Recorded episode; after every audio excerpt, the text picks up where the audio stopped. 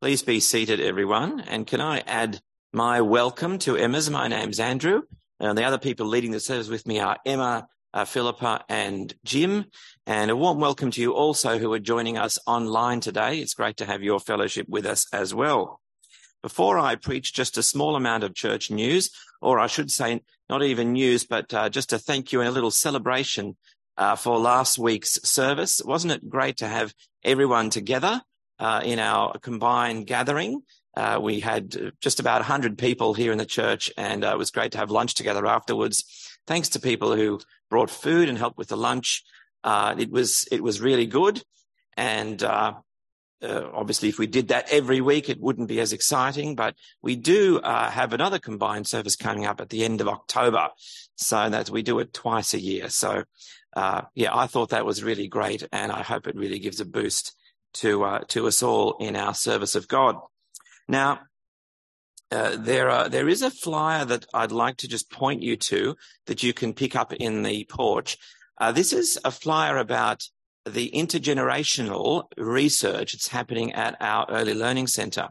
Uh, I've there's been a notice in the bulletin about this for weeks and weeks, uh, but uh, what this is, is if you're familiar with that T V show, Old People's Home for Four-Year-Olds, Uh, which happened down at Saint Nick's at Coogee.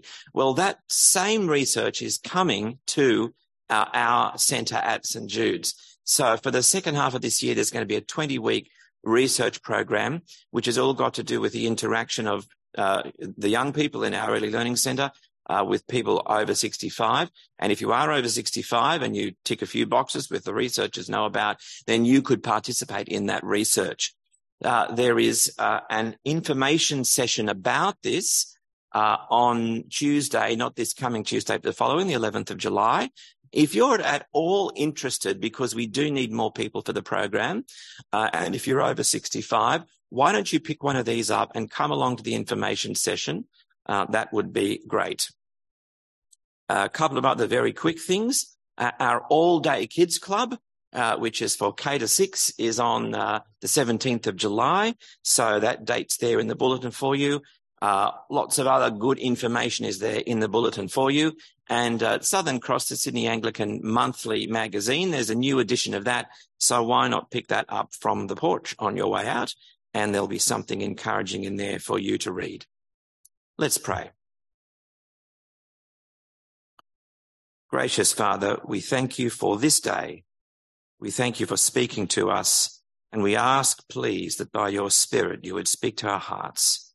In Jesus' name, amen. Well, you wouldn't always know it from the way that uh, the, the, the news on the T V and the radio and the internet is presented, but the world is actually getting better. Uh, it's easy to show that uh, compared with one hundred years ago, Uh, our, we're living longer, uh, we've beaten many diseases, uh, we're less likely to die in a violent way or in an accident. Uh, there's a whole lot of ways in which life is getting better. Uh, in spite of the world wars in the twentieth century, uh, human life right here in twenty twenty-three is a lot better than it would have been, say, five hundred years ago.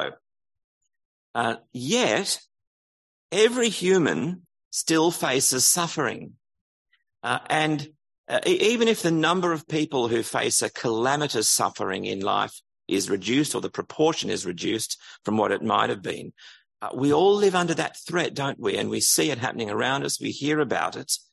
Uh, the threat of tragedy is something which we live with.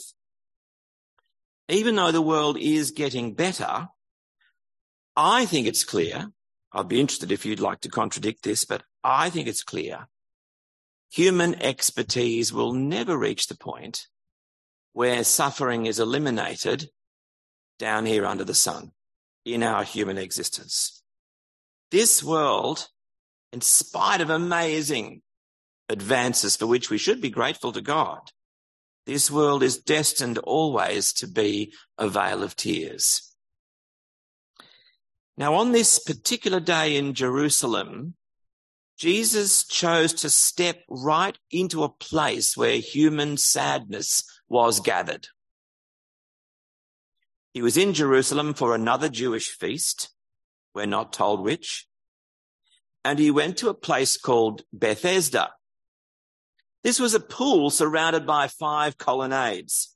Now, for many years, there was no archaeological site in Jerusalem which was known to match John's description. And so the sceptical Bible scholars took it that John mustn't have had his facts right and that there was no such place. Archaeological digging in the eighteen hundreds and some further excavation in nineteen sixty-four has found the place which meets John's description rather perfectly. One of those moments where the Bible has proven itself against the skeptics to be of profound historical significance. But in Jesus' day, this Bethesda seems to have been a rather sad place. If you take a careful look at verse three, this is John chapter five, verse three. Here a great number of disabled people used to lie, the blind, the lame, the paralyzed. It must have been confronting to see all these humans, each with their own unique and sad story, gathered in one place. Why were they all there? Well, following the hint in verse seven, many have thought that there must have been a popular superstition that this pool had healing power. Uh, from time to time, the water would be stirred by new water coming in from a spring. And the superstition, so it is said, was that if you were the first to get into the pool after the waters were stirred, then you might be healed. Either way, it was a regular custom for the blind, the lame, and the paralyzed to gather at this place. And so knowing that he would be confronted with this human suffering, Jesus chose to go there that day. Now, there's a particular man, it says in verse five, who had been an invalid for thirty-eight years, a very long time of disappointment. Uh, if there had been a superstition about these waters, if that's if that's the, the correct theory, well, it hadn't helped this man, uh, nor any of the others gathered there. Jesus singled out this man who'd been lame for thirty-eight years. Jesus knew that he'd been there a very long time, and perhaps that's precisely why Jesus went to him. And he asked him in verse six, "Do you want to get well?" Now we might think, well, isn't that a silly question? Why would he not want to get well?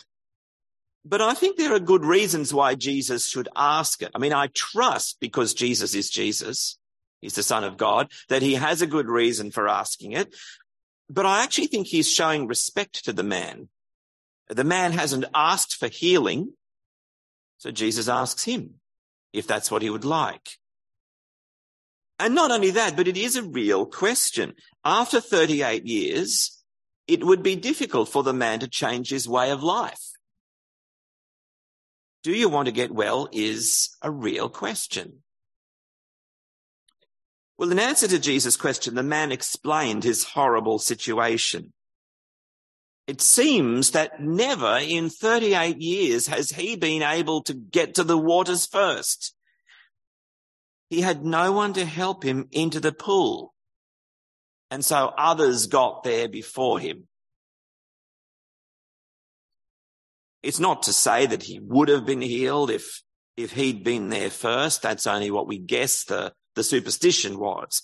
But what crushing disappointment his life must have been year after year. He had no one to help him into the pool. It's not possible to be certain about the man's tone of voice when he answered Jesus' question. Maybe he was just explaining why, yes, he would like to be healed. Or maybe there was a note of sarcasm in his voice. Maybe it was as if to say, look, well, of course I'd like to be healed, bozo. What can you do about it? Either way, Jesus was obviously moved with compassion by the man's situation, and so he performed a stunning miracle. He said to the man, get up, take your mat, and walk. And we read in verse nine, at once the man was cured. He picked up his mat and walked. It's a surprisingly sparse account of the miracle. I mean, did Jesus do this out of profound compassion for this man and his plight? Yes, of course, though John doesn't mention Jesus' compassion specifically. Was this a demonstration of divine power, such as to show that Jesus really is the Son of God come among us? Yes, but that's also not mentioned at this point. Were the crowds utterly astonished and had their breath taken away when they saw this man that they recognized from having sit, sat there for year after year as a, as a cripple, walking around carrying his mat? Well, you would think they must have been astonished. But that's also not mentioned. Did the man go around walking and leaping and praising God? Uh, like the cripple who was healed by Peter and John some years later after Jesus had ascended into heaven. Well, I'm actually not sure about that. I'm not sure that he did go walking and leaping and praising God. He doesn't seem to be that sort of person, as, as we'll see when we read on. Overall, it's a sadly muted response to this astonishing act of divine compassion. Instead of thanks and praise and celebration, we actually get controversy. Now, this is my third point if you're following my outline in the booklet. You see, Jesus had performed this miracle on the Sabbath. Uh, it says that, that there in verse nine. And, and so it drew the wrong sort of attention from the Jewish leaders.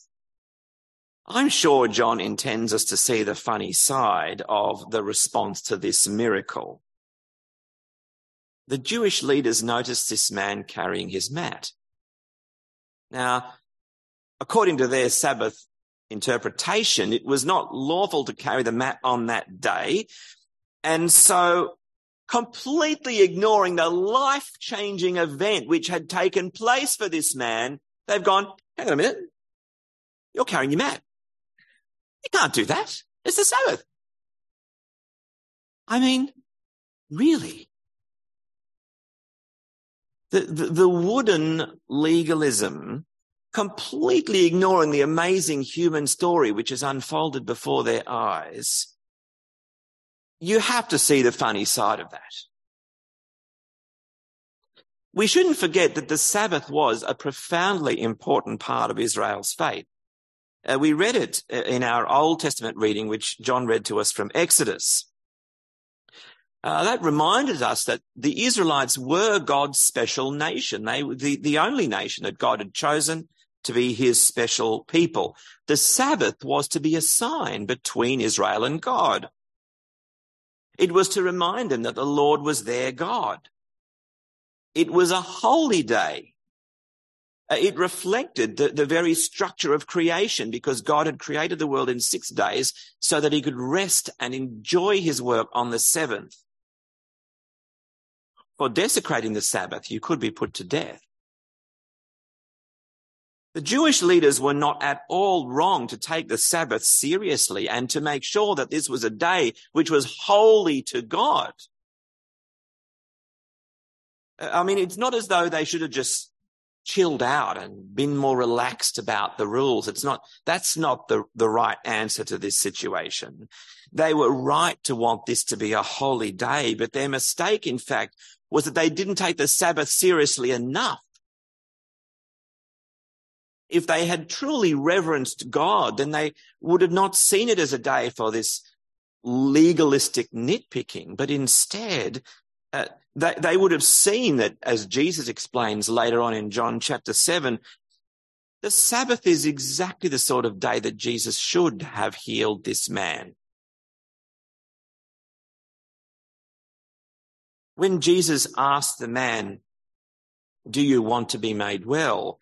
the word which Jesus uses here literally is, do you want to be whole? Do you want to be whole? And in verse nine, it says, immediately the man was made whole.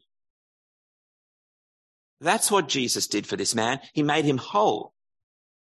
And the Sabbath, the day of rest, the day of peace, God's special holy day, is precisely the day when a human who has suffered for so long but is a precious human made in the image of God, it's precisely the day that a human should be made whole. Now, the leaders couldn't see that because they didn't really understand the Sabbath, because they didn't really know God. And, and hence this, the celebration, what should have been a celebration, turned into a controversy. Well, meanwhile, the man himself, and you can perhaps see the funny side of this also, he was just trying to have an easy life. So when they pulled him up for carrying his mat, he pointed the finger and he said, well, hang on, it was the man who healed me that said I could do this. I'm I'm only doing what I'm told. He was quite happy to throw Jesus under the bus and let the trouble fall onto Jesus. The only reason that didn't happen immediately was because Jesus had vanished into the crowd. See, it's all somehow so deflating, isn't it?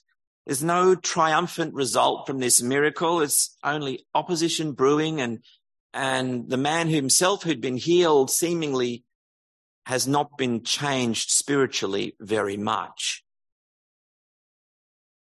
But Jesus hadn't finished with the man just yet. Verse fifteen, Jesus went and found the man. See, you are well again. You are whole. Stop sinning, or something worse may happen to you. Now, we might think it sounds a little terse. We might think it sounds unfriendly. I'm sure we don't have the whole conversation recorded for us here. It would have been more than this one sentence. And don't you think that it would have been said with the same compassion as prompted the healing in the first place? This is the Saviour speaking. He's not going to deal in threats. Now, you and I don't like the sound of stop sinning because, well, frankly, there are probably some sins in our life which we don't want to stop. But to stop sin, Uh, and and this uh, by this I mean not just to take its punishment as Jesus did when he died on the cross for us, but eventually to eradicate sin from among his people. That is why Jesus came. He came to bless us by turning us from our sins, so that in our future existence, Uh, with sin no longer marring the relationship between us and our Heavenly Father, nor our relationships amongst one another, that we would live a life which is truly blessed. It was his purpose to bless us by turning us from our sin. Now, there were a multitude of people there that day at the pool. We're told Jesus only healed one of them. He could have healed them all. But it wasn't his purpose in his first coming to earth to eradicate sickness and suffering. That's what he will do at his second coming to earth.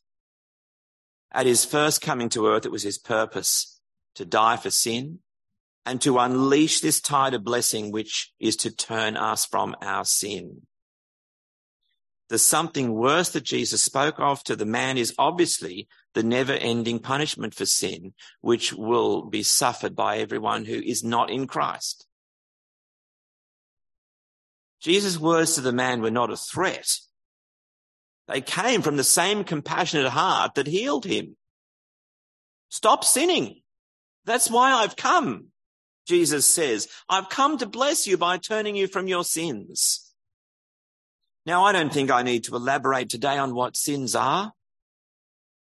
The, the, the root cause of them all is ignoring our Creator God. The, the, act, the sinful actions are merely the symptoms of a disease, and it is the worst disease. Sin is the very, very worst disease, far, far worse than being lame for thirty-eight years. It's not something that I say flippantly. I haven't been lame for thirty-eight years. I can't imagine what a what a burden it would be But this is not something I say flippantly. Sin is a worse disease. So do you see that the, these words that Jesus uh, said to the lame man, they're actually the words that he says to all of us. Do you want to be whole? Jesus comes down to us here under the sun, uh, here in, a, in, in our existence where we're under the sway of sin and death. We're under the constant threat of calamity. We're constantly letting ourselves and each other down by the way that we live. And he comes to us down here and he says, do you want to be whole? What has been your answer to Jesus as he's put that question to you? Do you want to be whole? I have the power, Jesus says, to make you whole. But only if you choose to submit your whole self to my healing program. In the movie The King's Speech, uh, King George the Sixth, who had a stutter, sought the help of a speech therapist uh, named Lionel Logue. The king understandably wanted secrecy as he attended the sessions with the speech therapist. He wanted the therapist to come to him at the palace. And being the king, he expected he'd be able to get what he wanted. But Lionel Logue refused to come to the palace. He insisted to the king, I can only help you if you come to my rooms. He was willing to help, but only on his terms. Now, it's important for us to understand that Jesus is the same. He will help us, but on his terms. Now, of course, Jesus comes, has come out to meet us. I mean, he came down to earth from heaven. He went and found that man twice. And you and I can attest to the way that Jesus went out to find us. If we're a Christian person, we, we're amazed at how remarkably, you know, Jesus has ordered our life so that a, a Christian person came across us, or, or even we, we were blessed to have Christian parents, whatever it might have been. But God himself has been at work to bring us to this point. We know how Jesus has pursued us like he did this man. But when it comes to the pointy end of the question, do you want to be whole? He will only make us whole on his terms, which are that he says, stop sinning. That doesn't mean be perfect from now on. Of, of course it doesn't. Jesus knows that we will never eradicate sin from our lives fully until heaven. But it does mean to turn from sin and to strive with his help for a holy life. It's the turn which is perfectly expressed in the words of our confession prayer each week. The good news is that when we have turned in that way, we are made whole. If anyone is in Christ, it says they are a new creation. Now, the new creation is here, if I'm a Christian believer. If you are a Christian today, then God has made you whole. And you are being made whole, and you will be made whole. The wholeness that Jesus gives is a present reality to every person who is a Christian. In spite of the troubles that we might still have in our body and the struggles that we still have with sin, it is a wholeness which is a present reality and which will be fully consummated in the new creation. Because, praise God, Jesus has come among us with the power to make us whole. Let's pray. Heavenly Father, we praise you for your compassion and for your power, that you are able to make us whole, that you're willing to make us whole, that for all who are in Christ, you have made us whole and are doing this in an ongoing way in our lives. Father, we thank you for this amazing grace to us. Please, Father, help us to take Jesus' warning and to fight sin in our lives as we work together with you and your amazing work in us, having made us whole. We pray this in Jesus' name. Amen.